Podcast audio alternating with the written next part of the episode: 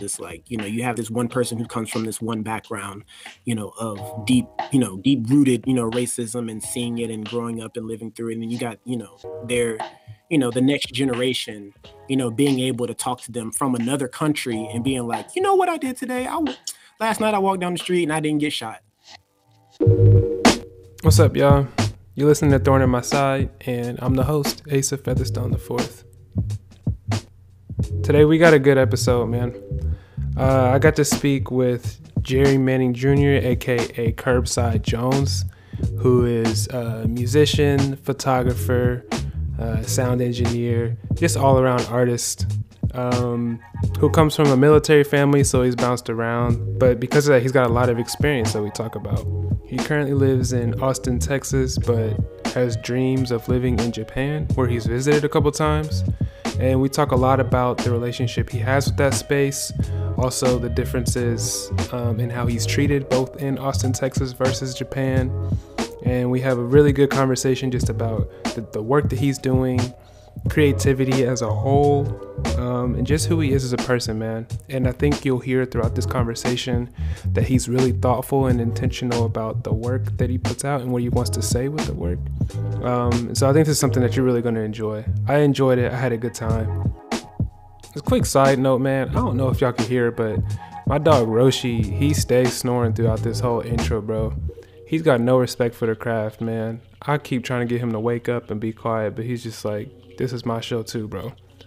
I gotta get me a studio ASAP. Anyway, yeah, there's a lot to cover here, so let's just jump into it, man. Oh, and as always, man, I gotta shout out to y'all for support. Thank y'all for listening. And okay, now let's jump in. Curb, man, what's going on with you? Nothing much, man.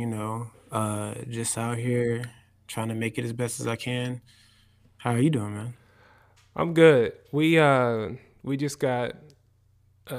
We just had a crazy snowstorm last night here in Cincinnati. Oh, word? Yeah, so we got I don't even know how many, I want to say maybe 6 or 7 inches maybe last night, and it came out of nowhere. And so I'm kind of bittersweet about it because one, snow, it can mess up the roads and stuff like that. But I always say with the weather and stuff like that, I'm not a person who likes the cold. Especially if it's cold for no reason. So if it's just cold, windy, and you ain't got nothing to look at, I'm like, what's going on here? So At least we got something cool to look at. We got a bunch of snow. There's tons of people outside kind of enjoying it. It's kind of people's excuse to, get outside the house because everybody's been locked down and stuff here. So it's all right, man. That's why we had snow for one day. It snowed the day before it snowed. It was I want to say it was 70 or 80 degrees, sunny, birds out, butterflies. And then the next day it snowed and it melted within the next day. And then it went back to being 70, 80 degrees. Yo, how does that? I think I saw some people, cause you're out in Texas, right? Yeah, Austin. Yeah. I was I saw some people have posted snow, and y'all just had it for that one day. How did that even, They have an explanation on how that even happened? No, that's that's Texas, bro. It'll be, 70, 80 degrees. We out here in shorts and short sleeve shirts. And then the next day it's 40, and then it'll go back up to 80 again. That's just how it is. But snow is not normal for y'all though, right? What are y'all winters normally like? We had snow, I want to say we had snow in Austin, maybe 2 years ago. Yeah. But winter for us is it'll be cold, for maybe 2 or 3 weeks, you bundle up, and then after that, it's back to normal. See, I'm trying to get on that program, man. Our winters are kind of late, but the cold weather starts in October, November, but we don't get snow until late January or February. So we literally have it's 5 months. Where it's just freezing for no reason. And it's just, it's rough. But it does make the summers and stuff more enjoyable. So nice. It's cool. But anyway, let's let me just jump into it. First off, man, I just want to hear from you, hear your origin story, bro. Cause the name Curb, bro, Curbside, I ain't gonna front, bro. I ain't gonna hold you. That's the coolest, the coolest nickname or stage name, whatever you want to call it. It's so smooth. I love how that sounds. I want to know where'd that come from, bro? That's crazy because I was actually thinking about changing my name maybe a year or two ago. But the origin story behind Curbside Jones kind of came during like this, it was that transitional period between like my late teen years and then like my 20s. Because before I was Curbside Jones, I was rapping under the moniker CBTV, which stood for Carolina Boy TV. And I was doing that for a while and I kind of got known for that. And it was kind of like, you know, this, I would say my style back then was really like colorful, like in your face and stuff like that. And when I went to go like reinvent myself, I was working on like my second like self-produced project and it was called Bum Life. And I was doing a lot of sampling of like Marvin Gaye, Al Green, like all this kind of stuff. And I was getting more in touch with like the 70s era of music and stuff like that. And I was watching like Blaxploitation films and everything. And I, you know, noticed that like all the, you know, people's last name were like Jones and stuff like that. And I was like, oh, that's pretty cool. So one day I was in the car with my parents and we were headed somewhere. I don't remember where we were going. And they had the soul station on the radio. And then it just hit me and I was like, yo, I'm doing this thing called Bum Life. And what environment does that look like? And I was like, oh yeah, like the curbside. And then I was like, yo, what if I was just like Curbside Jones? And it's like this whole Blaxploitation, like, you know, character. And I kind of played off of that for a little bit. And then it kind of just stuck. And like every man being, you know, not trying to be bigger than what you really are and stuff like that. Nah, that's fire, bro. Like I said, I love how that sounds. I really appreciate that. But you're talking about switching it up?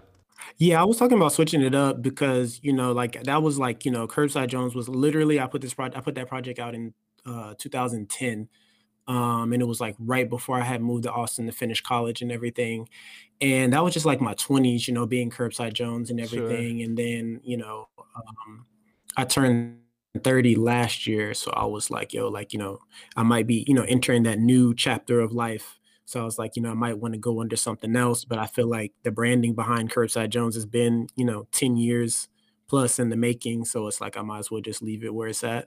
I feel it. I mean, it's not, I mean, I feel like there's never like a right or wrong time because you kind of see it a lot. Like you'll see it in the music industry, in the sporting industry, people get to a certain point, but if they still feel like that name doesn't represent this era that they're trying to lead, then like they don't change who you are. I mean, you just change your name. I mean, that's, you know. Yeah. It's always a possibility. And it's also largely inspired by Richard Pryor, the skit that he's got for Super Nigga. Mm-hmm. Mm. And that was really kind of like what made me stick with the name because I was like, yo, that is hilarious. And I was right. Like, yo, like what if I just had like this like, superhero that's like a like, you know, your bum, like he's showing up late to the scene and stuff right, like that after right. The situation's already over trying to so just hitting all the tropes and all. That'd be pretty tight though. That's what's up. So you're in Austin. And you always been in there? Or? So I was, you know, raised in a military family. So like I bounced around a lot. So I was born in Germany. I left Germany when I was 2. I started living in North Carolina in Fayetteville, and I was there for 9 years. And then I moved back to Germany, but I was in a different part. I was born in Heidelberg, and then I was living in Mannheim, for like almost 5 years. And then I moved to Killeen, Texas. Mm-hmm.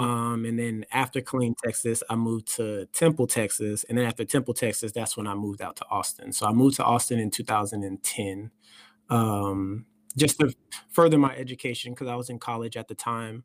So I ended up moving out to Austin to this HBCU out here called Houston Tillotson University, just to finish up my undergrad and stuff like that. I feel it. So what's like the so before Austin, like because it seems like you're kind of you've been there for a while, but before that, how long were you able to stay? Because I know like in different locations, I know like being in a military family, I'm sure y'all like didn't know when y'all was gonna have to move and stuff like that. Mm-hmm. Yeah, I was in North Carolina for 9 years. Okay. So I was there for a good chunk. And then, so I was basically from elementary all the way to, well, no, that was like, like kindergarten, pre, all that, all the way up until like 5th grade. And then I did 6th, 7th, 8th, and I did 9th grade in Germany. Okay. And then came back and I did my 10th through 12th in Killeen. And then after I graduated high school, that's when we started talking about moving to Temple. So I was, from my first to my second year of college, I was in Temple. Yeah. So that's kind of hard to be able to have to move around, but I'm sure y'all probably just got used to it. But what was it like? Was it challenging for you to kind of develop a community when you're growing up? So my first time really experiencing that was like when we moved from the States back to Germany. Like all those friends you grew up with in elementary school and all that, and you got to kind of leave them behind, and you probably never going to see them again and stuff like that. That was really hard. And then leaving, of course, Germany and coming back to the States and kind of just starting all over again, like losing all those friends. And, I will say that it was hard, but it was like a gift and a curse, because like I was able to be able to make friends, because it puts you in a situation where it's like, it's either sink or swim. Like, you're going to be the new kid at some point. Mm-hmm. So like you got to really, work on your personal skills. You got to work on all that kind of stuff. So like you can get over that hump of always being the new kid. So you got to make friends pretty quick. I think that helped me as far as being like a musician as well. It helped me as far as being like a public speaker, because like I'm not afraid to get up in front of people and speak. I'm not afraid to like in a setting, like I can walk up to anybody and just start talking. Right. That makes sense. So it did in a sense kind of like hinder as far as having that grassroots thing that most people have, because they grow up in an area and they stay in that area. Mm-hmm. It kind of hindered that, but it put me in a mind state of where it's like, okay, I don't really have technically a home, so I got to think bigger than just a home. And that's why if you look and see at my collaborations and things that I do, I work with a lot of people outside of Texas. Mm-hmm. I've always kind of had that worldly view, because that's kind of what, my life has been. So it does suck to not have that grassroots, but I am grateful that I was able to make those connections with people outside of Austin and outside of, my immediate community. Yeah, no, I feel that. I feel like there's for one thing that you maybe don't have as strong, you get so many other things. Like, I feel like since you were able to bounce around a ton, that you were able to be well-rounded. You were able to experience different cultures, languages, just different people, which doesn't happen often when you have always been homegrown in the same place. I feel like that's that's a thing that I see a lot in when I pay attention to just people who are here in the States, from traveling abroad to travel to just kind of being here, is that there's a lack of understanding of other experiences.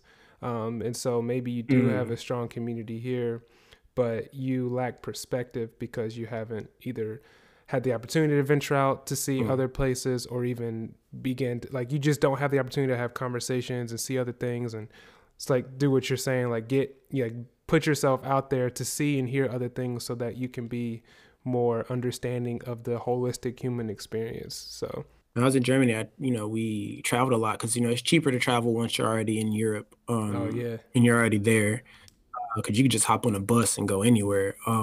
So while I was there, I got to experience France and Italy, Spain, Switzerland, basically anywhere that was, within reasonable bus distance. You know what I mean? I was able to experience those places.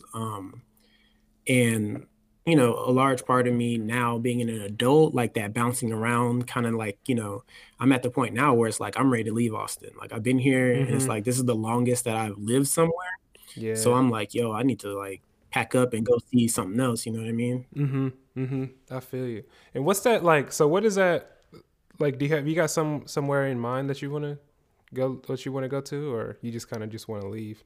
Man, before this pandemic and before Cats in Atlanta was out here wilding, it would have been Atlanta.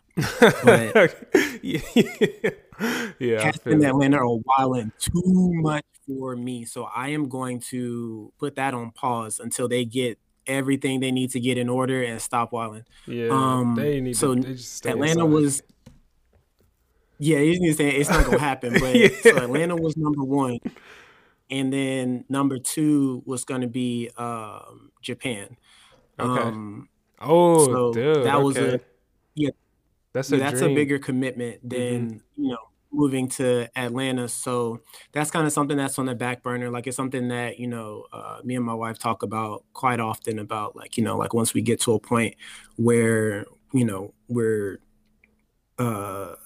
settled into the parent life and settled into everything. And if careers and everything pan out, then that's what we want to do. Dang.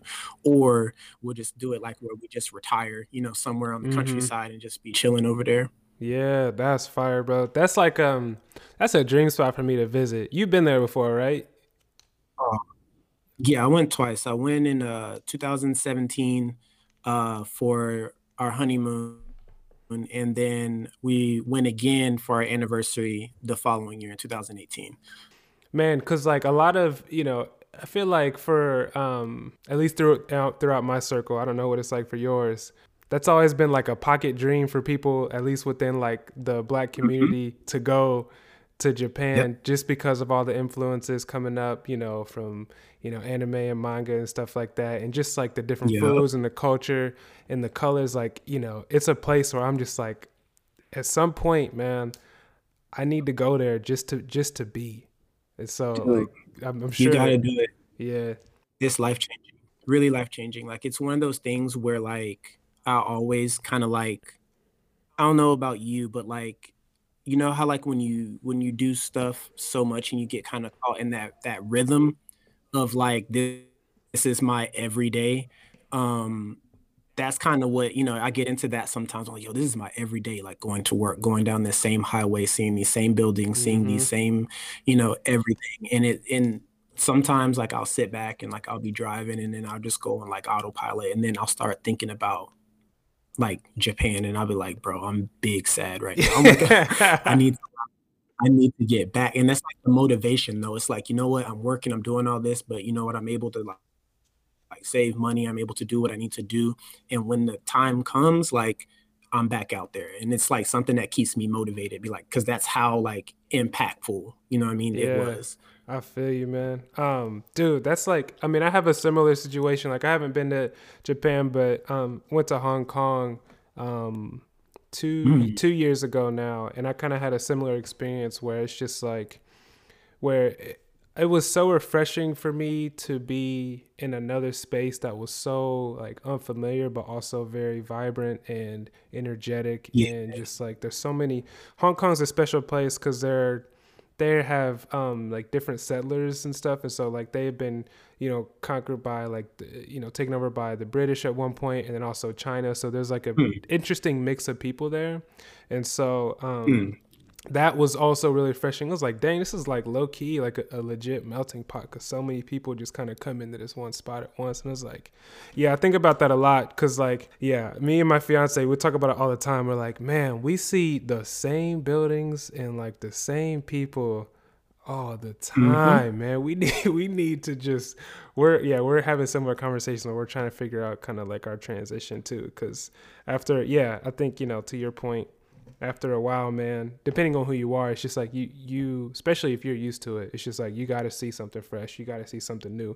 You got to continuously challenge yourself and just be in new environments. Because then when you get sedentary and complacent, you stop progressing. And I think that from what I'm hearing, that's one thing that I feel you probably value highly. So, especially with the art and everything, man, when I'm a huge fan of living life and then creating afterwards. And that's where I draw a lot of my inspiration from to create, and just everything is from living life. And I feel if I'm not living life, or if I don't have anything to write about, then I'm not going to write. If I haven't had those experiences, if I haven't had those conversations or anything to really spark that inspiration, then I'm not going to create because I don't want to force it. And a big part of that is, you know, one of my favorite artists is Yasiin Bey, formerly known as Mos Def. Mm-hmm. The old, like, you know, like you said about like Japan, like the whole thing is like, we grew up in that era. Like I was born in 1990. I'm not sure, how old are you? 26. So I was born in 94. Okay. Okay. So you're a little bit after, but like, you know, born in 1990 and like being, you know, alive to experience that first wave of Toonami, mm-hmm. and like be at an age where you understand it and like you're able to like really like comprehend its impact. And I could do a TED Talks on this and, you know, like, but it's like that era can never be replicated ever. Mm-hmm. Not in today's time, because it's just, we have internet, we have too many things. Too many things pull your attention. Yeah, I feel it. Okay, I'm not sure if we truly express the importance of Toonami as a generation-defining medium. So if you're not familiar with Toonami, it was like a branch off of Cartoon Network's programming. I think they were mainly big around like late 90s, early 2000s. For certain sections of the day, mainly in the evenings, they would play anime and other Japanese cartoons that weren't previously accessible to kids in America, at least not mainstream. The programming was led by this like android mascot named Tom, who kind of evolved and changed his look throughout the years, but he was kind of like the face of the Toonami program. Everything about Toonami was just like new and different, and it really opened up the world just for people like me, obviously like Curb, and just a whole generation of kids who are now doing a lot of creative work. I would say 80 to 90% of the creative work you see from people in our age group is influenced by Toonami. Cartoon Network was definitely onto something, man. But all right, enough nerding out, let's jump back in. Yeah, so it's like, that was a moment in time. And like, I'm a type of person, like I like to draw from moments in time. So like that, you know, was the building blocks of that is like, okay. So Yasiin Bey, you know, I got into his music out of order.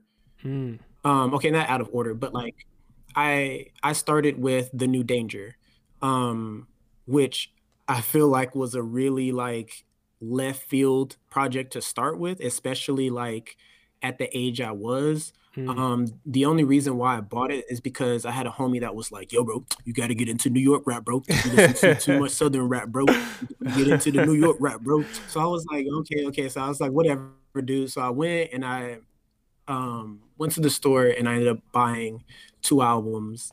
And I was like, yo, I'm going to try this whole New York rap thing out. And I ended up buying The New Danger. Uh-huh. And I want to say it was Talib Kweli's Quality album. Mm. So I ended up buying those 2, not knowing anything about Black Star. Oh, really? Knowing anything about any of that. So I ended up buying those 2. Oh, and dang. That was like my first experience with New York, like rap. So I did not like it. Like I was like, yo, this is trash. Like this dude is like, listen, y'all sound like he's doing like rock stuff. He's doing like blues and what he's singing like that. You know, it's trash. So as I got older, my taste changed and I went back and listened to it and I was like, yo, this isn't that bad. So then I was at the store and it was like right before I ended up moving from Killeen and everything. And I went to the CD store and just, you know, of dating myself and there, you know, like back when they had stores to buy CDs. I go in there and just looking through the albums and then I see The Ecstatic.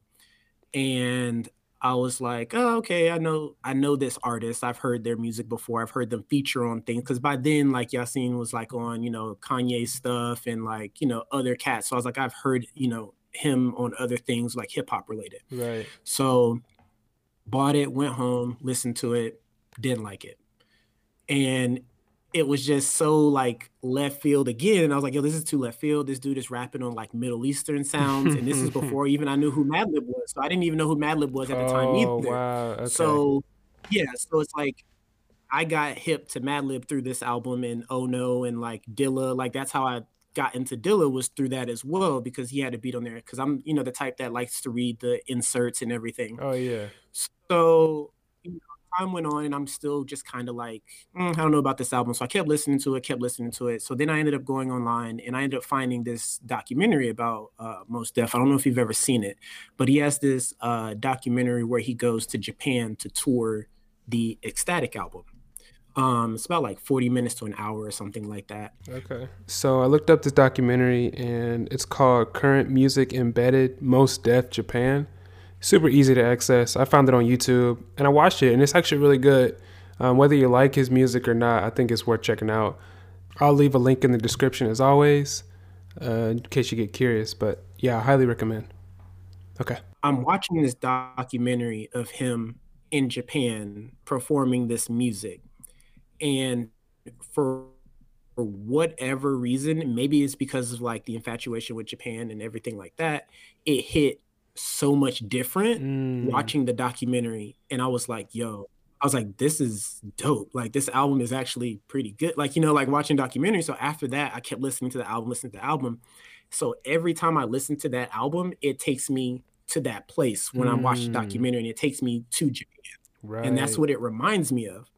So having, you know, like that's like a moment in time. So when I create, you know, that's what I want to create. I want to create a moment in time. Like, I want people to like remember, okay, this is what was going on in my life when I listened to this. Now I'm listening to this, and this is where it's taking me. So like taking it all back, you know, so we're talking about like, you know, becoming stagnant and everything and staying in one place. Like I feel like you, like for me, I have to experience like the world. I have to get out and do things and everything like that, so I can kind of like reset. And then once I reset, then like when I write and when I like think about like even like with my photography and stuff like that, like I want to, you know, take things that I've seen, you know what I mean, and try to recreate it in a new environment, or, you know, architecture maybe in a certain place. And then now when I'm in, you know, back in Austin, I'm looking for that same architecture. I'm looking for the same lines. I'm looking for, you know what I mean? So that piece is very important for me as far as like living life and not being stagnant. Yeah, that's so interesting, man. It just sounds like you perfectly just described like an experience with art, like that Mos Def, like that's perfect, man. Because, you know, I try to think a lot about photography in a similar way. I'm trying to put this exhibit together of a collection of bad photos that were poorly taken, maybe had bad timing and things of that nature. And I'm working with a couple of people trying to iron out this idea. And they're asking me, like, we're having debates right now about what constitutes like bad work, what constitutes a bad photo or a bad image. And because depending on how you look at it, it can be great. It can be artful, whether whatever you did was intentional or not. And so I think the thing that we kind of like, we haven't found a bottom line, but the thing that keeps coming up about what's interesting about photography is that it's not necessarily good or bad depending on, you know, composition and things of that nature. Sure, it can be technically good, but what makes the photo good is that moment that it captured and that feeling and that association you get. So you can have something that's like a portrait of somebody at the beach or something that's stupid, out of focus, blurry, whatever. Technically, it's a terrible photo, but it could be a great image based on who's in the photo, their expression, whether you can make it out or not, and, you know, the conversations and the things that were taking place before and after that moment that kind of is encapsulated in that blurry shot or whatever. And so I feel like you're kind of like bringing it to the music sense. You're talking about this album. It's different now because you have more context. Context is key when you're thinking about work and when you're thinking about art. And so I think, and when you're enjoying it, I guess, when you see more, you saw more of Mos Def, you saw the environment that he was playing the music in, you're not only thinking about the image or not the image, but the songs and the structure of the songs. Technically they could be here or there or whatever, but they're good now because you have that experience and that extra story. And so I think about that a lot with photography too. Yeah. And then like when we went out there, I made it a thing for the first trip. I was like, yo, I'm playing the Ecstatic the whole time.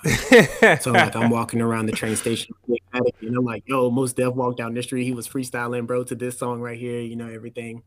And it's not funny, but it was probably like my biggest accomplishment thus far, in my opinion. Other people would probably argue, but biggest accomplishment was you know, creating an album after we got back from Japan. Mm-hmm. And then the next year, I put it out on my birthday in 2018. And then I put out another one right before we went back to Japan. And then being able to be there and play both of those projects that were inspired by Japan in Japan was like, that was the biggest like flex moment for me to be able to sit there and be like, yo, bro, I'm in Japan listening to me rap about my first experience in Japan. Yo, it's crazy. Like, that's amazing, bro. Oh, man. That's so sick, man. And didn't you create another? You did a little bit of everything, I think, around Japan, right? Because didn't you also incorporate some photography as well? Yeah, I did two photo books. I did one photo book that was kind of more so like a, it was kind of sort of just like something that I created for like listeners to kind of get some context behind the music. Mm-hmm. And it wasn't supposed to be anything serious. It was actually like my first serious photography venture. I had always dabbled with photography. The only reason why I stopped is because back in like 2012, 2013, somewhere around there, somebody had broken into the apartment that I was staying in at the time, and they stole my, I had a Sony NEX 3, Sony NEX 5, don't remember the number, but it was a Sony. I was on the Sony wave, just so people know, I was on it before everybody else was on it. That was like right around when it was, right before it got hot. Yep, so I had a Sony NEX, and somebody stole that, and they stole my iPod, my iPad. Damn. And I was like, bro, are you serious? But, you know, I got renter's insurance and stuff. So I just hit up the insurance company and was like, hey, like, here's the serial numbers. Like someone, you know, broke into my apartment. I had the, you know, I had the case number and all that from the police and everything. And they're like, all right, cool. Sounds great. As long as you got the serial numbers, whatever, we'll look into it. And then like within like, you know, 2-3 weeks or so, they were like, all right, cool. Here's a reimbursement for the camera. Here's a reimbursement for the iPad. Word. Dang. You know, so that way I could go and, you know, rebuy it. So I ended up not buying a camera. I ended up buying my wife a camera because she was talking about getting into doing YouTube and like all this and that. So I was like, all right, cool. Well, you're gonna need a camera and all that. So I ended up just buying her a camera, and then I just pocket the, you know, the money from the iPad and everything. Yeah. So that was the only camera that we had, and that was a Canon T3i. Okay.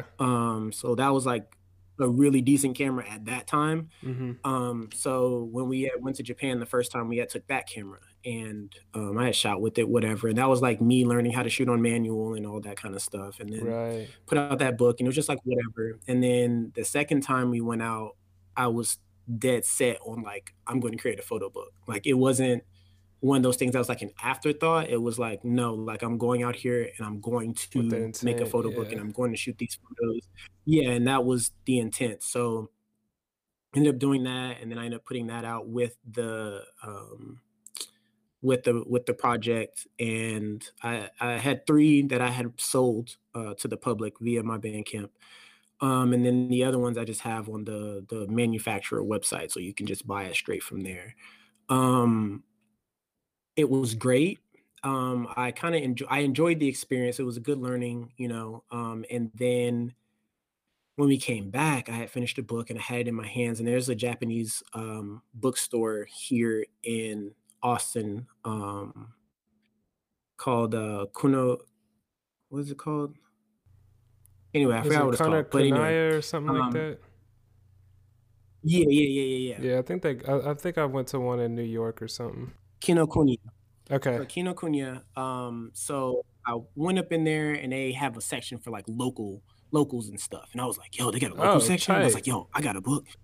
So I was talking to my wife. I was like, yo, I'm about to shoot my shot, bro. So we went in there one day, and I had the book in my hand. I was like, yo, I know y'all, you know, do locals, blah, blah, blah. Like, here's my book.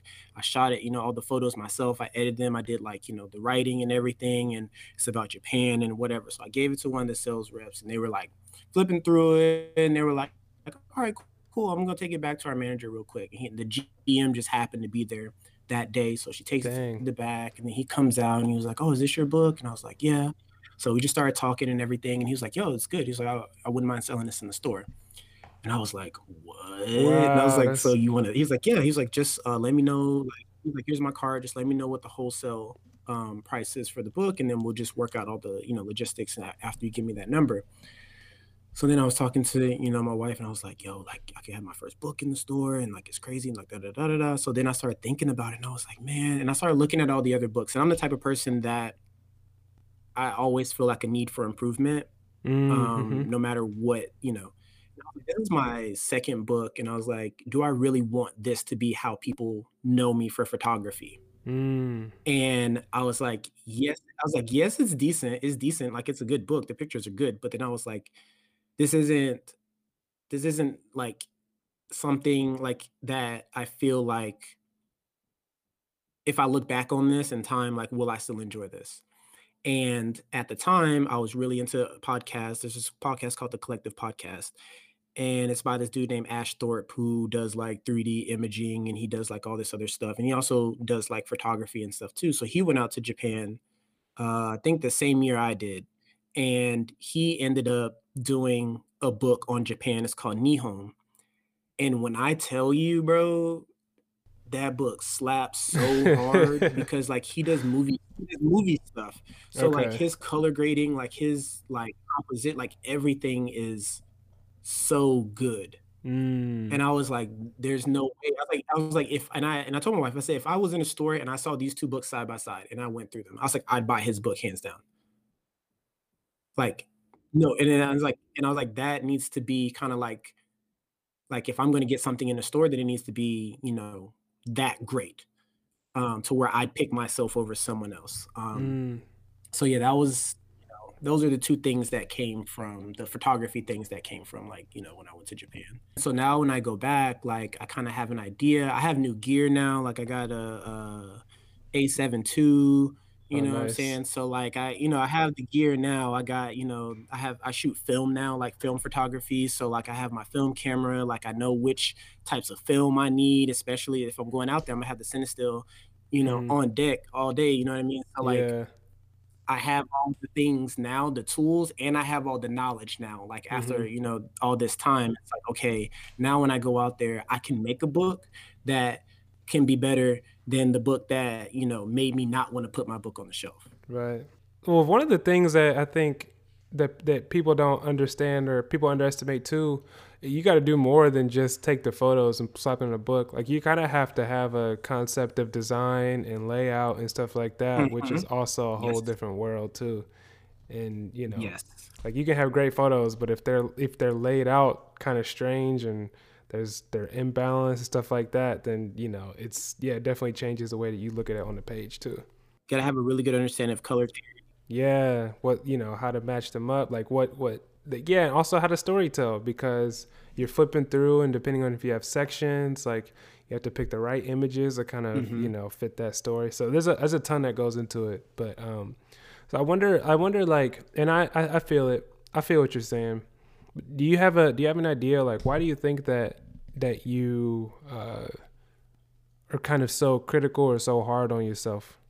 The reason why I think I'm so critical and hard on myself is because I know that I have the potential to be great at whatever I truly invest my time in. Which is why I do so much. Like, when people look at it and they ask me, and they'd be like, oh, what do you do? And I'm like, bro, that's a long list. I'm like, I rap, I produce, I do the sound engineering, I do graphic design, I do the photography. I just now kind of really started dipping my toes into doing like video work. You know, I do the marketing side of it. I do I do all of the things, you know what I mean? Like, that's all me. And all the people that I know, like growing up, seeing them do multiple things, they've been great at all of it. So I guess it's a little bit of comparing myself to people who I really looked up to when I started really doing stuff. Because I've been doing music since 2005, like recording music since 2005. And like seeing all these other cats that were like miles ahead of me. And I'm like, bro, like, who does your beats? And they're like, oh, I do. It's like, oh, who does this? Oh, I do. And I'm like, what? I'm like, you do all of these things and you're great at all of these things. Mm-hmm. So I feel like if I'm doing something or if I'm going to put something out, like I need it, like I want it to be great. And that's just for me as well, because like at the end of the day, like I don't want to let myself down. Like I don't want to look back at something and be like, dang, I rushed this for the sake of, you know, just getting it out. Mm-hmm. There was this photographer, oh man, I'm blanking on names right now, but he's the one, I don't know if you've ever seen the image of the guy, he's like, it's like a black dude and he's hanging the Klansman over the lake. No, I don't think I've seen that image. Yeah, there was this image and it was like this black guy and he's like hanging this Klansman member over this lake and everything. And there was this documentary about him that I watched on YouTube, and he said, you know, a lot of photographers talk about wanting to get galleries and a lot of them talking about they want to do all this and that. And he was like, if you wouldn't get your work printed, like if you're not willing to go through the process and if you're not willing to do that and get it printed, then you shouldn't put it out to the world. He was like, there's no point in creating for social media and creating for posts. He said, because at the end of the day, you're going to look back at that and just say, yo, I just created that for Instagram. Mm. And I was like, bro, that's deep. And I look at my work like that, like, okay, so I made this song and I, you know, or I made this project. Would I get this project like pressed up? Would I do that? And it's like, if I wouldn't put the money behind it to do it, then maybe I shouldn't put that out, because that's telling to me. Like that's telling if I wouldn't go all out and do everything I could to get this pressed up or do whatever, then am I just creating this for the sake of creating it and putting it out because I want to stay relevant? Mm-hmm. You know what I mean? Or Ooh. Am I, you know, do I really believe in this? And that shook me. And I was like, bro, I was like, that's really crazy to think of it. And I was like, you know, and I started thinking about photography that way. And, you know, I've always kind of thought of music that way, of like, you know, because I'm always about doing merch. I always do it hand in hand. Like if I put out a project, more than likely there'll be merch to tag along with it or something. So it's right. Like, if I don't believe in putting money behind this project in any way, then it ain't worth putting out. And that's kind of how I felt with that book, you know, like, okay, we're gonna do the whole set, we gotta do all this and do all that. But it's like, okay, would I put money behind this book to like do a gallery with these images or do any of this stuff? And it's like, nah, I probably wouldn't do that at this moment until I can get to that point where I can say yes, wholeheartedly, yes, I put money into this and I bet on myself. Dang, I feel like we're, and I want to get your thoughts on this too, but like we're in a, I feel like as an artist, first of all, do you consider yourself an artist?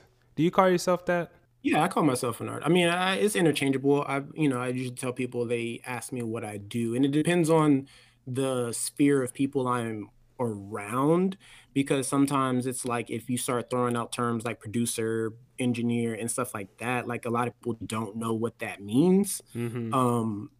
Because a lot of people get producers and engineers confused. So I just be like, oh yeah, I'm an artist. I do, you know, I just say I'm an artist. I do music, photography, and this. Yeah, that makes sense. Just so it's like all under one umbrella. Yeah, I feel like we're like in a zone where like so many of us are like multi-layered now. Like we don't just do this. It's like, you know, I'm a photographer by trade, but I'm also a filmmaker, and I'm also you know, a podcast host or whatever, you know, community organizer, all these different things. Like, you know, I think artists kind of just like fits into it. But your, you know, it's pretty good, by the way, too. Oh, I appreciate it. Thank you, man. But I think that's really interesting what you're talking about. About this new, not even new way, but this alternate way of thinking about creating content and the work, because like it's so contrary to what the world is shaping, is telling us is valuable. Immediacy and expediency and relevancy is what gets you things now, and it's not building and it's not taking your time. It's like it's that thing where like it's crazy, because as you know I try to do that too. I try to be really intentional and purposeful with the content that I do create and the work that I put out, but that sometimes like I get this feeling that like I'm not doing enough or I'm not doing anything because it wasn't shared online or on social media.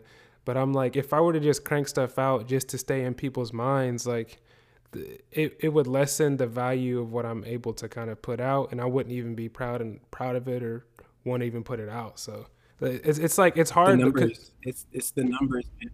Yeah, I mean, you see it in everything. I mean, you even see it in like things like, I don't know if you're a sports person, but I'm not really a sports person, but I love basketball.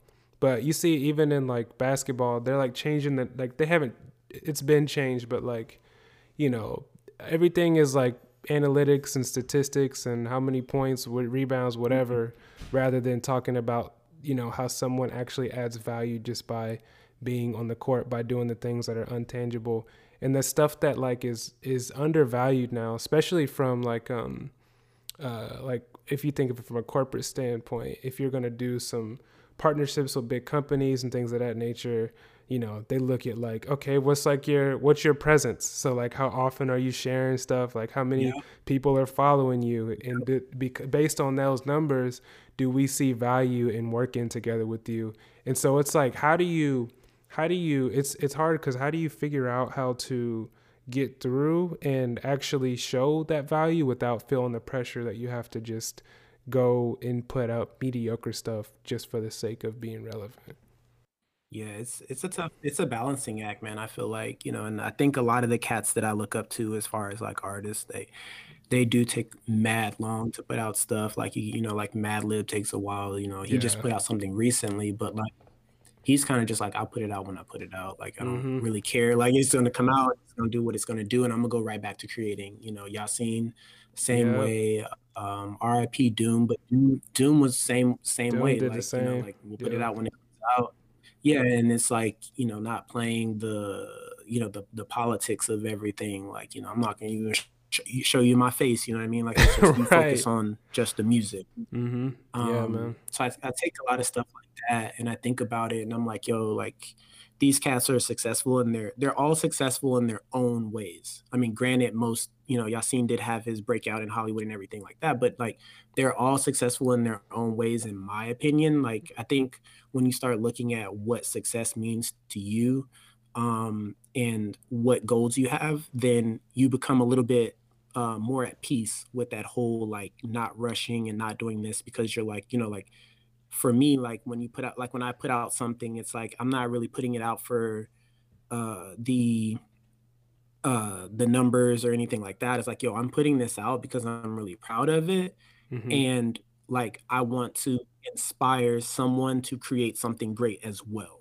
Yeah. And it's like, if that happens and I put it out, and if somebody is inspired by it and they're like, yo, bro, like, I really like what you did. I went and did this thing, or I went and did that thing, or, you know, I created this song, you know, because of this, then like, that, to me, that's like success, because, you know, that's, like you said, it's taking the things that you really can't quantify. Like, you can't quantify that. You can't quantify someone being inspired. Right. It's just what it is. And I think once you get to that point and you're creating and everything, like, when you have a goal that's not based on metrics, then it becomes so much easier to be at peace with something once you put it out. Because then your expectation isn't, okay, I want to get, I don't know, 300, you know, retweets on this one video clip that I put out. It's like, no, like, I want to put this video clip out and I want to tell this story. And if somebody engages with that story and they're able to tell me, like, of, you know, something like, you know, oh, when I watched this, it reminded me of blah, blah, blah, blah, blah, and you know, blah. So like, to me, that's a success, because even just getting engagement in this day and age is like super hard. Like, it's like, somebody, you could drop something and literally 2 seconds later, someone can retweet it, even though the video is like 2 minutes long. And I'm like, I know you didn't watch this. Yeah. And it's like, what did you, and I always ask people, like, how do you really feel about it? You know what I mean? Right. They do it. They're the ones that are like retweeting it so they can stay relevant. Not even necessarily because they like the work. They're just like, yeah, we saw it, and this is part of a conversation. I'm going to try and be a part of this too, so I can feel involved. Man, it's a dark hole, man. It's a dark hole for sure. Yeah. It's wild. But then again, I think, to your point, in doing things, taking your time, and in releasing content, if we're talking about that when you're ready, you don't need to seek validation from anybody else because you put everything into it. You're pleased with it. And like you said, somebody else does have something. That's only icing on the cake. You know, no amount of reshares or whatever is going to be able to change how you feel about how you presented your work. Yeah, me and my man's Dexter Fizz, he's an artist out in Maryland. Kind of tying it back to this, the whole like putting it out whenever, you know, you're ready. We had like started this project with, so the original idea, we were supposed to go on tour in Japan last year. That was the whole thing. He hit me up one day, and back in 2019, he hit me up in 2019, was like, hey bro, you want to go on tour in Japan? And I was like, okay. Yeah, sure. Just let me know and I'll take off from work. I got no problem. We can just make this happen. So he was like, yeah. And like, we had this like lineup of like artists that, you know, wouldn't, you know, a pretty good look, you know. And then that kind of just all like fell apart. Like the guy who's supposed to be the touring manager kind of wasn't doing his job. And like, it turned into me and Dex doing all of the work. And I was like, bro, like if we me and you can sit down and figure out what are the good venues and do all this and that. And it's like, at the time he had new, you know, producers out there and everything. It's like, yo, I can get the producers to come through. They can do beat sets and then we can rap and we can do this. And I said, all right, cool. Like, it sounds like we got like a pretty good basis of doing this on our own. So let's try to do it on our own. Mm-hmm. So then we ended up linking up with a Japanese rap group, Laugh Life, and two-man group, Dan and Oog. So we were like, yo, like, what if we had, like, this whole tour, you know, based around, what if we had it based around doing Japanese artists and American artists and kind of making it this whole bridge, you know, between the two cultures and, you know, all these things. And he was like, yeah, it's a good idea, it's a good idea. So we started working on the project and, like, you know, some of the American acts that we had on board kind of fell off, but then we ended up picking up, you know, more Japanese acts and stuff like that. So we ended up, Dex was like, you know, we started talking and he was like, yo, we could do an EP with these cats and then turn that EP into like how we powered the tour. And I was like, yo, that's a great idea. So let's get started. So we started that at the top of 2020, like in January, I got started just making beats and like sending them out to, you know, everybody and, you know, doing a Dropbox and be like, yo, drop your verses in here. I'll start mixing. I'll start doing this, start doing that. And it ended up turning into basically all of 2020 we worked on that project. And it was only supposed to take like maybe 2 or 3 months because we were going to do it. And then we were going to try to tour off of it like in the fall. So we wanted to put it out and then, you know, and we just had this like sense of urgency at the beginning. And then me and Dex were talking and I was like, you know what? I was like, you know, people, you know, were really mad at, you know, the coronavirus, saying that it kind of ruined a lot of things for them and everything. I was like, yo, this was actually a blessing. I said, because this forced us to take our time. Yeah. Because we could have rushed the whole process just for the sake of the tour and put it out. And I said, it wouldn't have been half as good as it is now. Like, I basically had all this time to mix on it. I had all this time to like really tighten up the production. We ended up enlisting, you know what I'm saying, some Japanese producers on there. So next Friday on the 19th, we're going to do like, because we ended up getting it pressed to vinyl. So we got the vinyl pre-orders popping. So it was like all of this stuff happened because we slowed down. Right. We slowed down and was like, yo, let's just focus on this thing and let's focus on making it like a really great offering, so that way it's kind of undeniable when it comes out. And then like if we can get the tour popping off of this like later on, like whatever, that'd be great. But at the same time, it's like we're really proud about what we put out. And you know, that was just like I said, taking your time and like slowing down and realizing like a lot of this is a lot bigger than what's right in front of you. I wanted to ask you, I don't know if you've noticed or thought about this, but you have a lot of experience with Japan and you know, whether working with them or going there to visit. Do you ever like, and this is curious for me because I'm considering going there and visiting too, like not considering, it's going to happen, but what's the perception and like, what's your relationship with that space as a Black person, as a Black man in that area? Does it feel different? Do you notice things? Like what's up with that experience? You know, I think everyone's experience is different and unique to them. I've heard horror stories of people going in, over to Asia and, being treated all kinds of wild ways. However, in my experience, it was not to the extreme of some of those stories that I've heard. Honestly, like when we went over there the first time, I was sitting next to this old lady, this old Japanese lady on the plane. It was like my wife was she was by the aisle, I was in the middle, and then by the window was this old Japanese lady.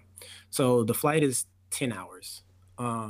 So I'm the type of person, I don't really sleep on flights. I don't know why, it's just not comfortable for me.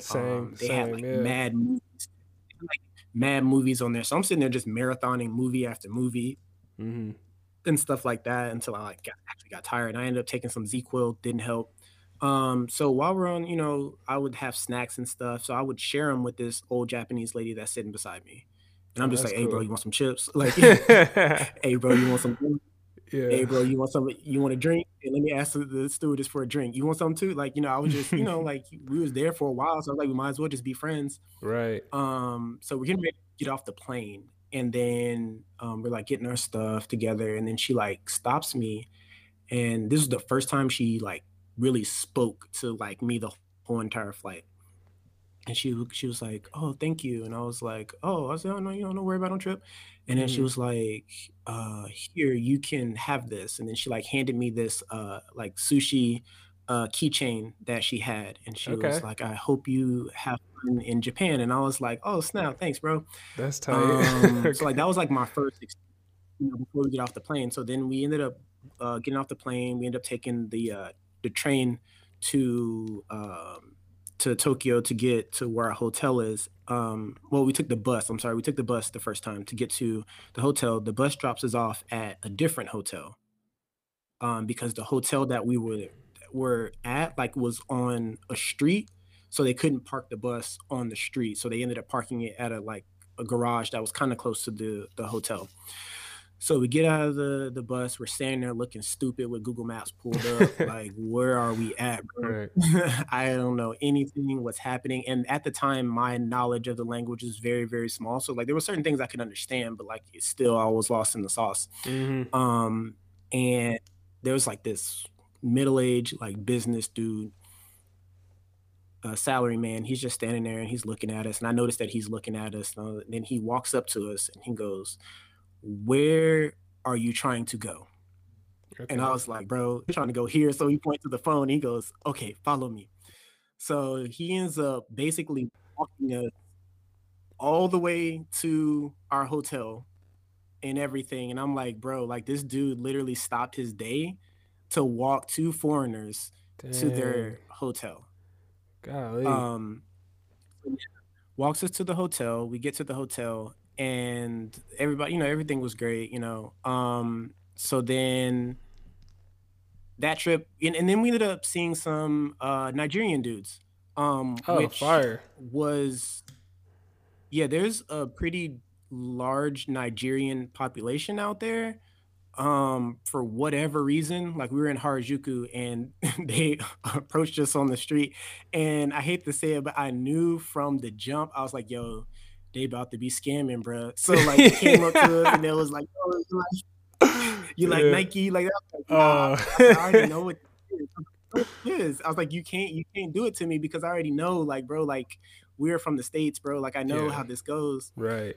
And it was just really interesting seeing that. And I was like, that's crazy how like that, whole culture and community has able to like assimilate in, Japan. Right. So that was, it. And then like the as far as being a Black person, I felt like it wasn't a big deal to people because I feel like the big city, like in Tokyo, like there's mad tourists, you know what I'm saying? Like all the time. Yeah. So it's not uncommon to see a Black person. It's not uncommon to see like a dude from France or whatever the case may be. Now, once you leave that and you get like 10 minutes out and you're like basically in the middle of like people have this, I don't know, maybe because I'm ignorant or I was ignorant. Like people have this perception of Japan where it's like everywhere is like Tokyo. everywhere is a big city, but once you get on the train and you, like I said, you go like 10 minutes out maybe, you're in the middle of nowhere.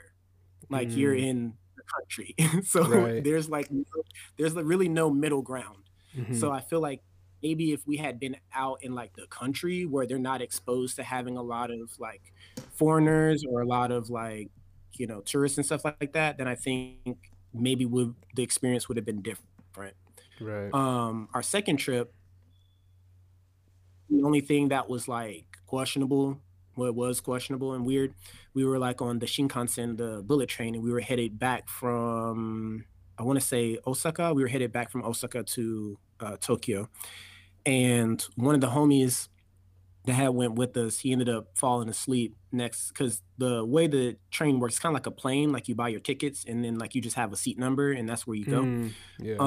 So homie next to, you know, this Japanese girl, and he woke up as she was taking a selfie with like, while he was like passed out sleep, and like she was in the selfie and he was in the selfie, and he woke up and saw it and was like, yo, what?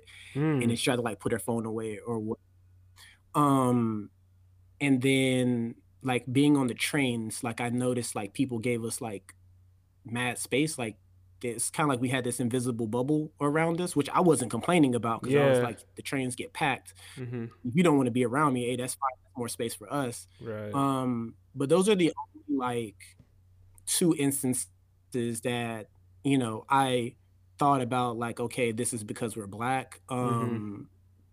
But other than that, I was it. Like, and I tell this story all the time. Like, that was the first, like, being there was the first time as an adult that I felt safe and I felt comfortable walking somewhere at night by myself in a new place. Isn't that crazy to say that you felt that way in a, you know, in a foreign country? Where you're so far from quote unquote home. That's so wild to me. Yeah, like I would go on like walks at night, like everybody would go back to the hotel. And cause you know, the time difference is crazy. It's 15 hours. So you got, or 14 hours. So you got to think you just got on a flight 10 hours and then you got 14, that's literally a whole day. So like, everybody would like crash early, like the first couple nights, you know, we were there and I was like, yo, I'm going to make the most out of this. I got my camera. Blah, blah, blah. Everybody would go back to the hotel and then I'd be like, all right, y'all, I'm going to get up with y'all. I'm about to go take this walk real quick. And I would just pick a direction and be like, all right, cool, I'm just going to walk. And I would just walk. And like, not once did I have an urge to like look over my shoulder or, you know, really, you know, check out the surroundings and know like, all right, if this gets crazy, I can go here, I can hit this street, I can bust this left, you know, do the, you know, all that kind of stuff. It was just like, yo, I'm out here, it's mad peaceful. Like there are strangers walking by me, but they don't care. Like they're just so absorbed into their own lives. Like they don't really care about what it is that I'm doing. And that was like the first time in my life that I ever felt like that security or that safety. And it's, you know, crazy because it's like, even like in places like that are still predominantly Black, like I still probably wouldn't even do that just because I know like, okay, if the police see me walking down the street, regardless of whether, you know, this is a predominantly Black neighborhood or whatever, even if it's a Black cop, like the chances of something bad happening can still be very high. I keep coming back to it. It's just strange to me that other places have it figured out. And even if it's like, you know, I don't even want to say figured out, but like it's just wild that other places do not have systems created against us. Like I mean, like you're allowed, like just from hearing your story and hearing about your experience. Like you feel more safe in a foreign space than you do at home. Like I just can't get that out of my head. Like I don't even know where to go with it. But you know, just like there's so many issues with that, even within the neighborhoods of your own community. Like racism aside, like you know, if you're in a white neighborhood and they're looking at you, like I've had so many experiences where I've, you know, either walking or even if I've been in my car and I've been followed, like in white neighborhoods, I've been followed for God knows what, but, you know, and felt uncomfortable even in the safety of a vehicle. And to think that, you know, being in a neighborhood, even with your people in your community where we're supposed to be supporting and looking out for each other, uplifting one another, it can feel like one of the most dangerous places to be in. It's just like, I don't even know how to, I don't even have the words to kind of like, like it's, you know, it's one of those things where like we understand this, like we know that that stuff is real, but also I'm just like, mm-hmm. yo, why is this, like, why do we still got to go through this? Like, why is this still happening? You know, why are there so many people talking about leaving the country to live more successful, better lives? Yeah, I talked to my mom, you know, I had told her about that because I had, like, you know, I had like FaceTime my parents and stuff while I was out there, and I, you know, I had talked to my mom about it and was like, oh yeah, we're on this walk last night or whatever, and then she was like, you were on the walk at night? Mm-hmm. And I was like, yeah. She was like, in a new, like, over there, and I was like, yeah, and then I was telling her, I was like, yeah, like I was walking, like nobody, you know, whatever. And she was like, yeah, she was like, had that been in the States, man, they would have saw a black man walk, they would have just shot that whole street up. Mm. And my mom, she's from Little Rock, Arkansas. So, you know, oh, that's yeah. like, you know, racist central, you know, they had to have the National Guards come in just so the black kids could go to school. Like this was during her time, you know what I mean? Mm-hmm. So she got to see that growing up. So like her, you know, the way she perceives it, you know what I mean? She's like, you like she just couldn't fathom, like you left somewhere and went by yourself as a black man to walk at night. Like she just couldn't put it together. Yeah. And that kind of goes back to what you're saying, like it's so sad, like when like that can't even be the norm, like that it's so unfathomable, like you did what, like it's like, you know, like I disrespected her, she's like, you did what? And I'm like yeah. Look, I was like, and I had to explain to her like the dynamics. I'm like, bro, like I'm out here, like there's literally a police box on every like street corner, like if you know, and I'm like, they are not really paying attention to anything that I'm doing out here, like they right. do not care. And like just being able to explain that to her, you know, I thought was like really crazy, because it's like, you know, you have this one person who comes from this one background, you know, of deep rooted, you know, racism and seeing it and growing up and living through it, and then you got, you know, their, you know, the next generation, you know, being able to talk to them from another country and being like, you know what I did today? Last night I walked down the street and I didn't get shot. Mm-hmm. Isn't that crazy? Like, you know what I mean? Like, it's just right. crazy, like being able to have that conversation, like, and it's just one generation, you know what I mean? So, mm-hmm. yeah, man, it's nuts. I think, you know, I try to think about it, and you know, culturally things are different over there. Like, and obviously there is going to be crime, but I think that overall, I think Japan just kind of has they have a better policing and law system, I think, over there anyway. Nobody guns, bro. Yeah, exactly. Nobody can't get a gun. However, here in Texas, you got to keep that thing like you. It's basically like to be a Texan. It's like, all right, cool. Here's a cowboy hat. Here's some boots, and here's that thing to keep on you. Like it's not like that's a part of being in Texas. Like here's a stake, and your side is the Glock, bro. Like, oh, you just don't.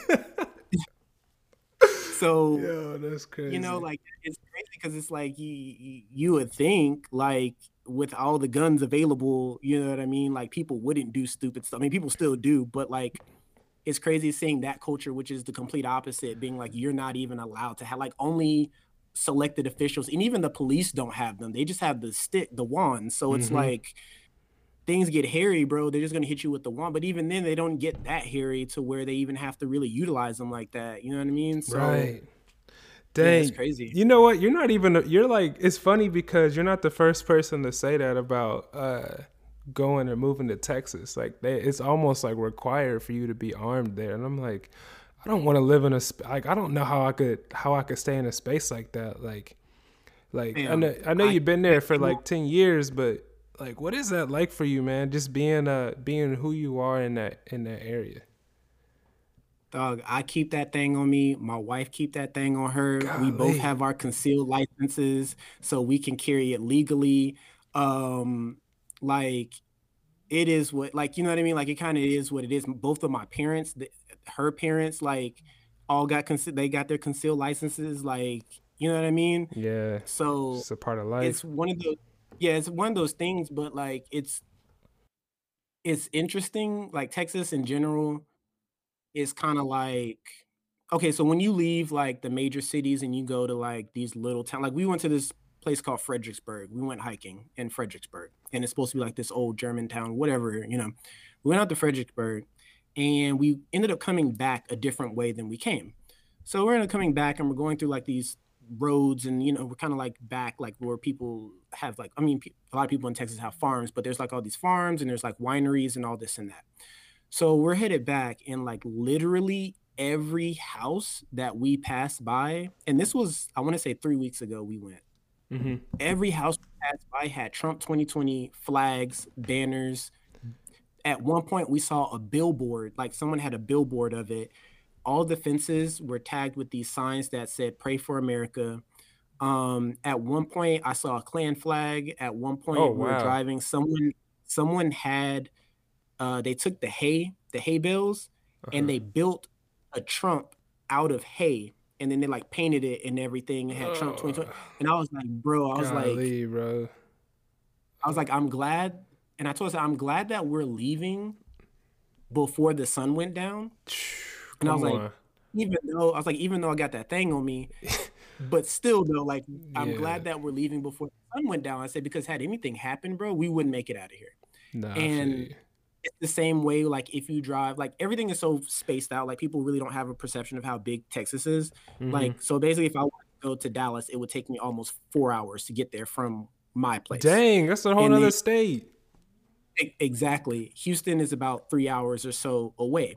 So those drives, like, depending on which way you go, like, luckily for Dallas, you can take one highway and go straight from Austin there and just be on one highway the whole entire time. Okay. Houston, not the same. So Houston, you got to go through all these back roads, and you hit places that are kind of like Fredericksburg, but it's for a pretty long stretch of driving to Houston. So like, if you go at night and your car breaks down at any point and you black, you in trouble. Or if you got to stop and get gas at any point, of course you're driving for almost 2.5, 3 hours, you could be in trouble. You know what I mean? Yeah. Those are the kind of things that I keep in my mind, you know what I mean? Like when I'm moving, you know, throughout Texas, but like when you're in the big city, I mean, there's racism and there's things that happen, but for the most part, it's kind of like that. If you don't mess with me, I'm not going to mess with you, okay, type thing. And I feel like a lot of the times, especially with Texas, like you're going to have black, white, and Hispanic people all living in one area. Yeah, that makes sense. There's no getting around it. Like there's nowhere that you're going to be that's not going to be black, white, Hispanic. Austin is supposed to be very liberal and very like, oh, we're the blue. They call it the blue dot in the middle of a Red Sea or whatever it's called. It's to an extent, yeah, but at the same time, I think people go to the extreme of trying to not be racist that they still appear racist. They like overcompensate. Like, you know, like those people that are like, I don't see color. Everyone is created equal and blah, blah, blah, blah, blah, blah. And it's like, no, dude, like, you are racist. Like you can't say that you don't see, like you have to see it. Like there's no other way around it. Mm-hmm. And to treat everybody the same, that is not, like there's certain things that happen to certain people that you have to form, like you have to see it from their perspective. And if you're not willing to do that, then you are part of the problem. Mm-hmm. And you run into a lot of that, in my opinion, in Austin. And especially in the music scene, you run into a lot of that because we don't have like a lot of black or brown journalists. You know what I mean? Like there's not a lot of. So you just have these people that are transplants from like Seattle, they're transplants from New York or LA, and they come here and they're like, oh, wow, I love the scene. I came here for South by Southwest. This is the place for me. Mm-hmm. And then they start working in the music. And then now you have like all these white people that aren't even from here that are trying to write about music that's coming out of here. And it really, you know, it really puts creation in a weird space. Well, Yeah, it puts creation in a weird space. And now we have a lot of people that are rising up, you know, in the recent, you know, events and everything that are bringing it to the forefront and being like, yo, y'all need to pay attention to Black music. Y'all need to pay attention to Black artists. Y'all need to pay attention to like all these things. Y'all need to start highlighting us, because without us, there wouldn't be a lot of, you know, any of this stuff here. So now a lot of, you know, not a lot. Okay. So now there are some places that are starting to put an eye on Black artists and Black music. However, a lot of times it comes off as really performative. Like, you know, there was a time last year where they were like, oh, here's all these Black artists that you need to listen to. And, you know, I happened to be on the list. I didn't even know I was on the list, but it put it like local news had put it out and everything, and, you know, and I was like, bro, they didn't even like write anything about it. They're just like, yo, here's some Black artists, because there's a lot of Black, you know, stuff going on in the States, and a lot of, you know, racist turmoil. Okay, here's Black artists, and then, this is relevant, and just push it out. Exactly, and then that kind of died off, and I'm like, yo, what happened to that? Like, what happened to the, you know, Bandcamp Fridays being like, yo, here are Black artists you need to support on Bandcamp? They started it. They did it for like maybe a month, maybe 2 months. And this was back in the summer, and then it died off. Didn't pick it up again. You mean they didn't pick it up for Black History Month? Come on now. This is the only other chance they could. This is their next opportunity. Nope, I ain't seen no post this month about no Black artists. I've seen Black artists create things and big up other Black artists. I've seen that. Yeah. But as far as like publications and stuff like that, I ain't seen it. Yeah. And there's so there's clearly nobody in those positions, like who are in working at those institutions, those organizations, who can speak with that perspective. Yeah, I had tweeted, I said Austin needs more Black writers to write about Black music for Black audiences. And people agreed, but then of course you got those, you know, people that want to be obtuse and be like, well, they should write about all music, because if you look at I'm like, bro, no, that's not, that's garbage, bro. That's like, that's not what I'm saying. And I do my best, which I have trained myself to, I don't even reply to people like that. You know what I mean? Like if I say something like, and I stand by, it's like, okay, I said what I said, and that's it. Like, I don't need to explain myself. I don't need to go into the historical context of Black music and like how it is like literally the basis of all music, popular music. Like, I don't need to go into like all of that. And I just like, I didn't even respond. I was just like, bro, like it just is what it is. We just need more. Like, you know, dude, I hate. Yeah. I mean, like, it gets on my nerves, because then everything that we do and we try to stand for has to have some sort of explanatory comma or you know, some sort of description afterwards. Like, yo, I'm tired of fighting for this all the time. Like, just trust me, understand that you can't just like, I hate it. You know, comments like that just proves that people are just kind of trying to shield themselves from coming to the realization that they are in the wrong and that they've effed up and that they don't see things honestly and the way that they really are. And people need to be called out on that. But also, it's not our responsibility to always be the ones to be like, no, bro, you have to see color and you have to pinpoint these specific audiences and these specific cultures, because they need to be seen to feel value in this conversation.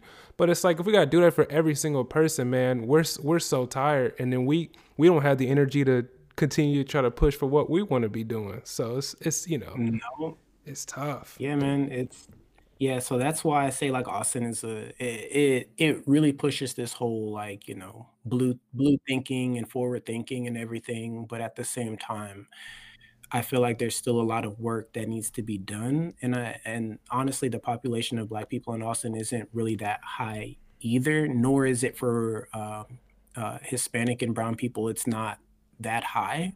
They've all gotten pushed out because of gentrification.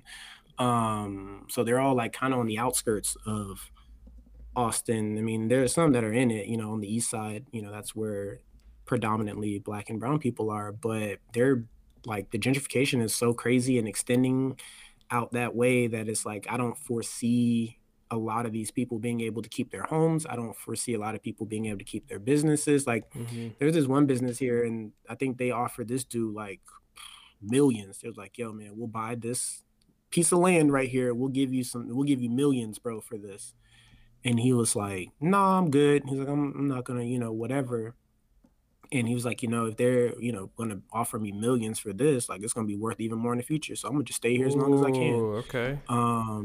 Yeah. So it's like, that's what it's turning into. And I know that's happening in a lot of places around the United States.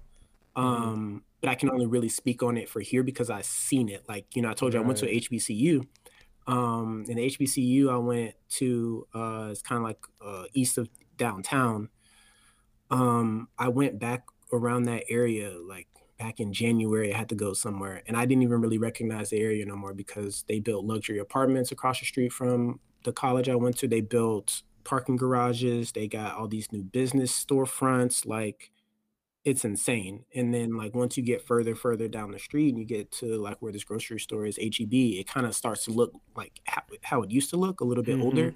But then once I went past that, they done built up so much stuff, like I can't even recognize it anymore. Dude, and I'm like, that's so wild that, you know, seeing these places and it's normal to you and you recognize, like, you know, it's like it brings back memories because, you know, you were there. Like I was at the college. I was used to walking around and seeing all these things and then like going down there now. I'm like, bro, the only thing I recognize is the college. Like I don't recognize any of this other stuff. Dude, they're doing the same stuff here, man.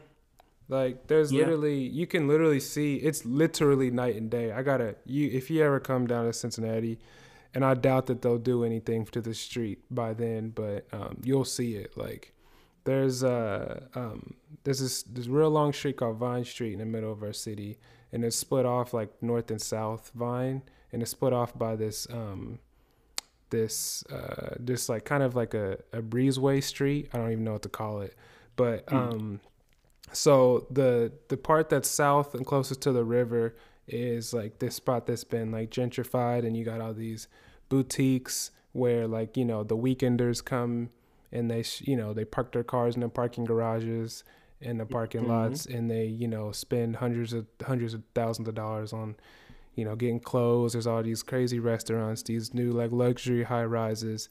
And, you know, it's something that people who are looking for that, like, you know, it's the place to be, is at Vine Street. There's so much to do, so much going on. You cross Liberty Street and literally on the other side of Vine Street, it's forgotten. Like there are so many abandoned buildings, some places with doors that you can't even open and they've just been painted over just to kind of make it look like there's something actually there. There's garbage all over the space. But it's wild because people still live in those areas. And you can see because there are still like, there's like one corner shop up there that people all hang out around. And then like outside of that, people are just kind of like chilling on the streets. But of course it's going to be, you know, the black and brown folks who have been living there their whole lives. It's literally like, I'm telling you, man, like you can literally walk and as soon as you hit that other side of the street, you can feel the difference in the lights. There's no lights. There's no shops, nothing there. It's just those people who have been rooted there forever getting treated like, you know, second rate. And it's like, man, I mean, you know, from my position, there's only so much you can do, but like, you know, it's just like, dude, how do you as an organization and redeveloper, how do you see that and be like, oh yeah, job well done? It's wild. One of the things I do want to hear from you before kind of like wrapping things up is I do want to talk to you a little bit about, you did some work, speaking of Austin, around South by Southwest, right? You produced a book, right? Yeah. Yeah. What was that project, man? So part of me when it comes to photography, I would tell people that I'm a street photographer before anything. Just because I like the element of just things being natural and just kind of going with the flow. As far as portrait photography, I'm kind of just now dabbling into like studio, like portrait photography and stuff like that. But one of the things that I really enjoy doing is just walking up to strangers on the street and being like, hey, can I take your portrait? One, to work on my people skills, and two, to kind of challenge myself to capture a moment without it being doctored. You know what I mean? Yeah. So I had been doing that kind of photography for a little bit of time, just walking up to people and just like, hey, can I take your picture? Hey, can I take your portrait? Hey, and you know, I got, surprisingly, I get way more yeses than I get nos. Yeah. So South by Southwest was coming around. I didn't have any shows or anything that year.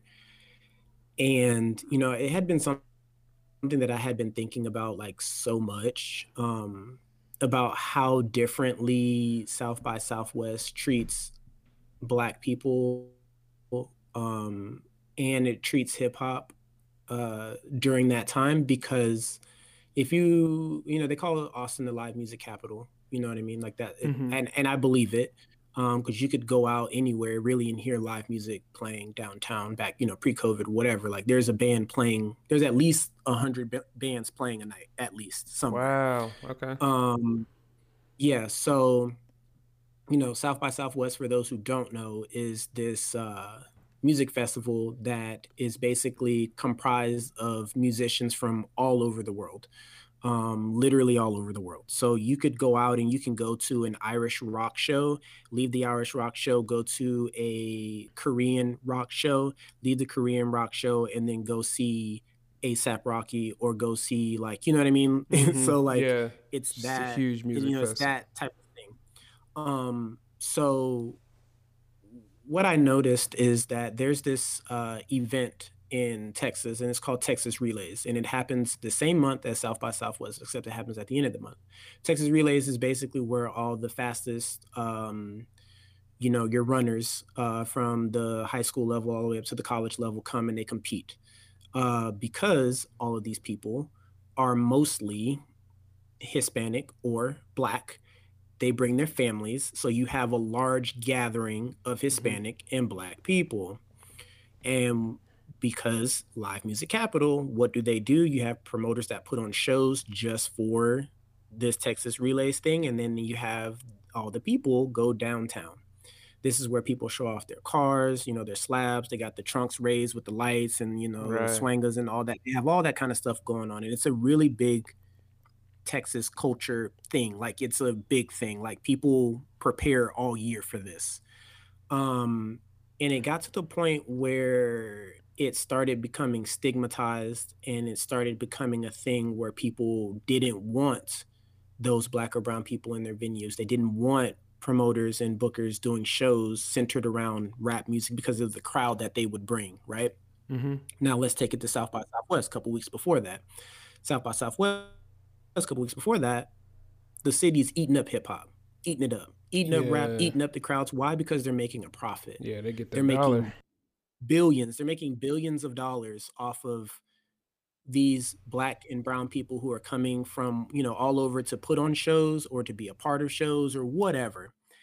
And it's often like kind of just pushed to the side, and I didn't really ever see a lot of, I mean, I'm pretty sure people did talk about it, but in my immediate circle, I didn't see a lot of people talking about it. So what I wanted to do was do this street portrait series of the Black and brown people that were out during South by Southwest, just to kind of put a face on who is basically who you're profiting off of. Like, I wanted to put a face on that and be like, these are the people that are out here. Like, mm-hmm. these are, you know, and I tried to capture a large spectrum of Black people, because when people think of Blackness and then they tie Blackness into hip hop or they tie Blackness into whatever, there's a certain look, you know what I mean, that they have of, okay, this is a person, you know.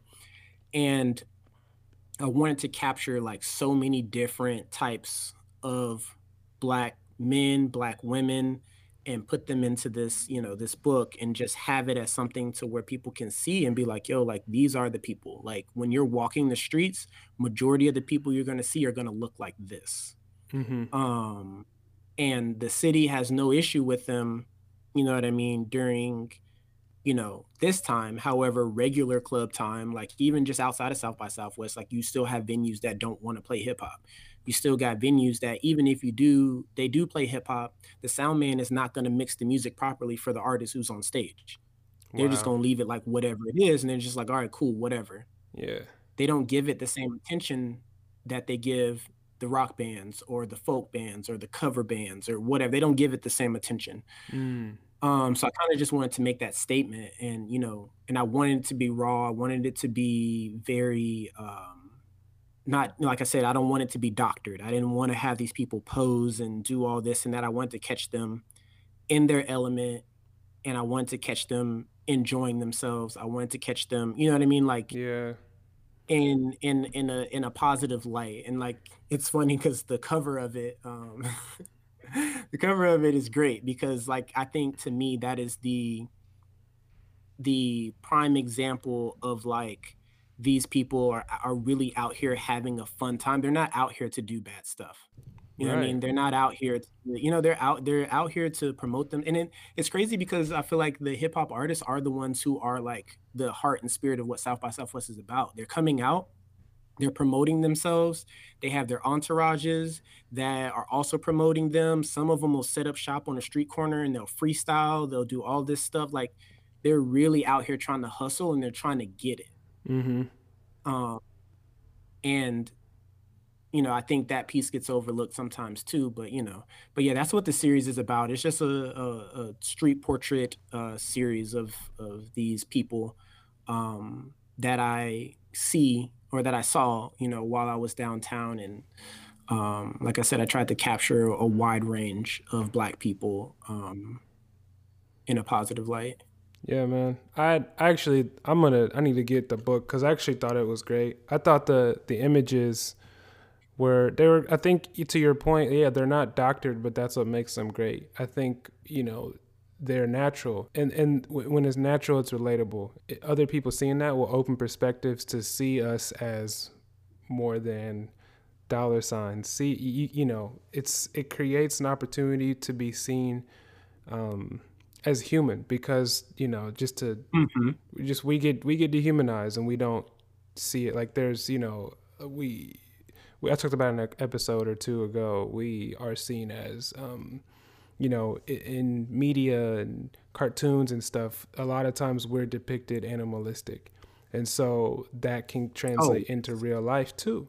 And so I think when you see us in natural, honest, real moments, it can offer that perspective. And that's what I appreciate most about it. Because it's not necessarily leaning into any tropes or stereotypes or whatever. It's just like, this is it, man. This is who we are. And that's, you know, I respect it a lot because it's a lot what I try to do in the work that I put out too, is I just try to create honest moments that create alternate perspectives because, you know, when you have a new perspective, when you know more, you can do better and you can be better. And so when mm-hmm. we're able to show more layers of who we are, people are able to connect with us, which is what people want anyway.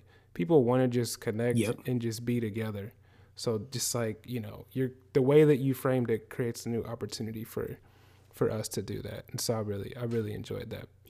Shooting it on film I think that was the biggest challenge, was shooting it on film because that was like my first printed thing that I did on film. Mm. So I was really learning a lot about, like, different film speeds and, like, finding my light and, like, all of that, because, like, I can't retake, like I said, it's street photography. Like, I'm not retaking it. Yeah. You know what I mean? It's literally, all right, I have my one shot. All right, snap. All right, thank you. Passed out my business card, you know, whatever. And then I keep it moving. Mm-hmm. So that was, like, the biggest thing. And then also it was a good conversation piece because some of the people that were there, you know, like some of the crowds and stuff were like, yo, oh, look at this old cameraman, blah, blah, blah. And like, right, you know, yeah. And some of them actually felt really, like, when I asked them, like, they'll be sitting there and they'll have, like, the hardest, like, me mug, you know what I mean, on their face or whatever. And then here's me with the camera, you know, walking up to you, hey, bro, you know, can I take your portrait? And then they would look at me for a second. They'll be like, what? And I'm like, oh, yeah, here's my business card, whatever. Of course, that legitimizes it because I have a business card. So, right. You know, I bring out the business card and they're like, oh, snap, dang, this is nice, bro. Yeah. Like, yeah, thanks, man. And then they'll be like, all right, cool, for sure, man. And then it's funny because the face that they have before the picture is way different than the face that they have in the picture.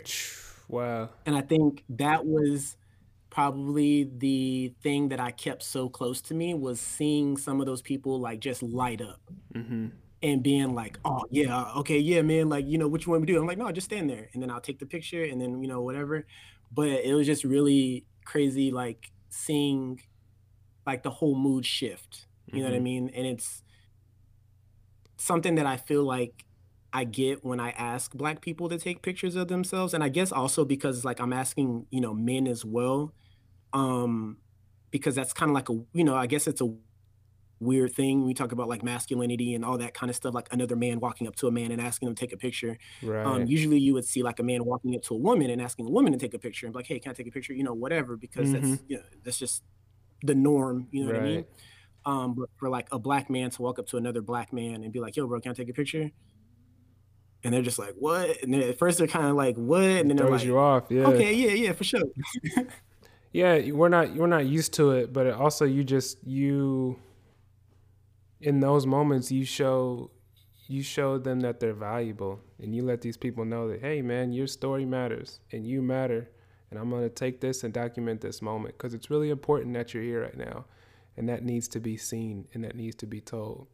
So, you know, it's weird and awkward, and it's probably awkward because it just don't happen. So like, you know, we gotta normalize stuff like that. You know, I have an idea for a project where I want to do something for document and do portraits of Black fathers, because that's a story that doesn't get valued as far as the media and things of that nature go. Like, you know, oftentimes the Black fathers are seen as absent and gone and selfish. And I know a ton of Black fathers who are the total opposite, who are kind, caring, loving. And they, you know, that perspective also exists too, and it's valuable. And so I think that it's so important to be able to push that narrative as well, because that's also a truth. And it's, you know, it just shows that we are more than what we have been told we are. Yeah, so, I like that idea. But yeah, man, you know, this has been a really dope conversation. I think we can keep going, bro, but I want to wrap it up. But before we officially, you know, go, I like to get some recommendations, man, from my guests. Just imagine you're sharing something with a friend. You're like, yo, I'm like, I've really been listening to this, or I've been watching this, or I'm into this, and I would like to share it because it's been helping me get through this weird year and a half, whatever it's been. What stuff are you digging, vibing right now? So one thing that I have been into that I hadn't really been into previously, really at any point in my life, that's not music or art related, going hiking. Like, I feel like I know Black people, but a lot of the Black people I know don't go hiking. Right. And it's funny because me and my wife had made this comment, because we were, you know, going up the side of this, basically a mountain, and we're walking up, and then I was like, bro, there is no Black people up here. She's like, yeah, because Black people don't do this. She's like, this is what the white people do. They're the ones that go up the side of the mountain and fall and stuff like that. And I was like, bro, you know what I mean? So I was like, dang, you know, so we made it a thing where we were like, yo, like at least once a month, we're going to go out and we're going to go hiking. Yeah. Ooh, okay. That's nice. Yeah. So to me, it's a really good way to get in touch with nature. It's a way to get out of the house, and it's also a way to get out and be safe, because you're far enough away from people, and also you're in, you know, the open air, you know what I mean? You're not in a confined space. Right. And it's just good for, like, you know, health wise, like, you know, you can get out and get some exercise and everything like that, go get some good food after. So yeah, that's the one thing that I'm recommending. Like, if you have like a national park, or if you have, you know, any trails that are close to you, just taking that time and just getting out there, even if it's only for like maybe an hour or something like that. But, you know, being able to be like on top of a mountain and look down, you know what I'm saying, at the city, or look down and be like, yo, bro, like, we're really up here. Like, I did this, you know what I mean?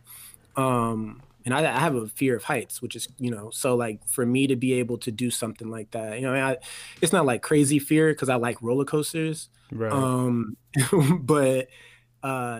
Yeah, so I would say get out and hike and, you know, get in touch with like nature and the trails and stuff like that. There's a couple of accounts that I follow. I forgot the name of one. I'm going to share it later once I remember the name. I know one of them is called Melanin Base Camp. They are they're like a organization dedicated to Black mountain climbers,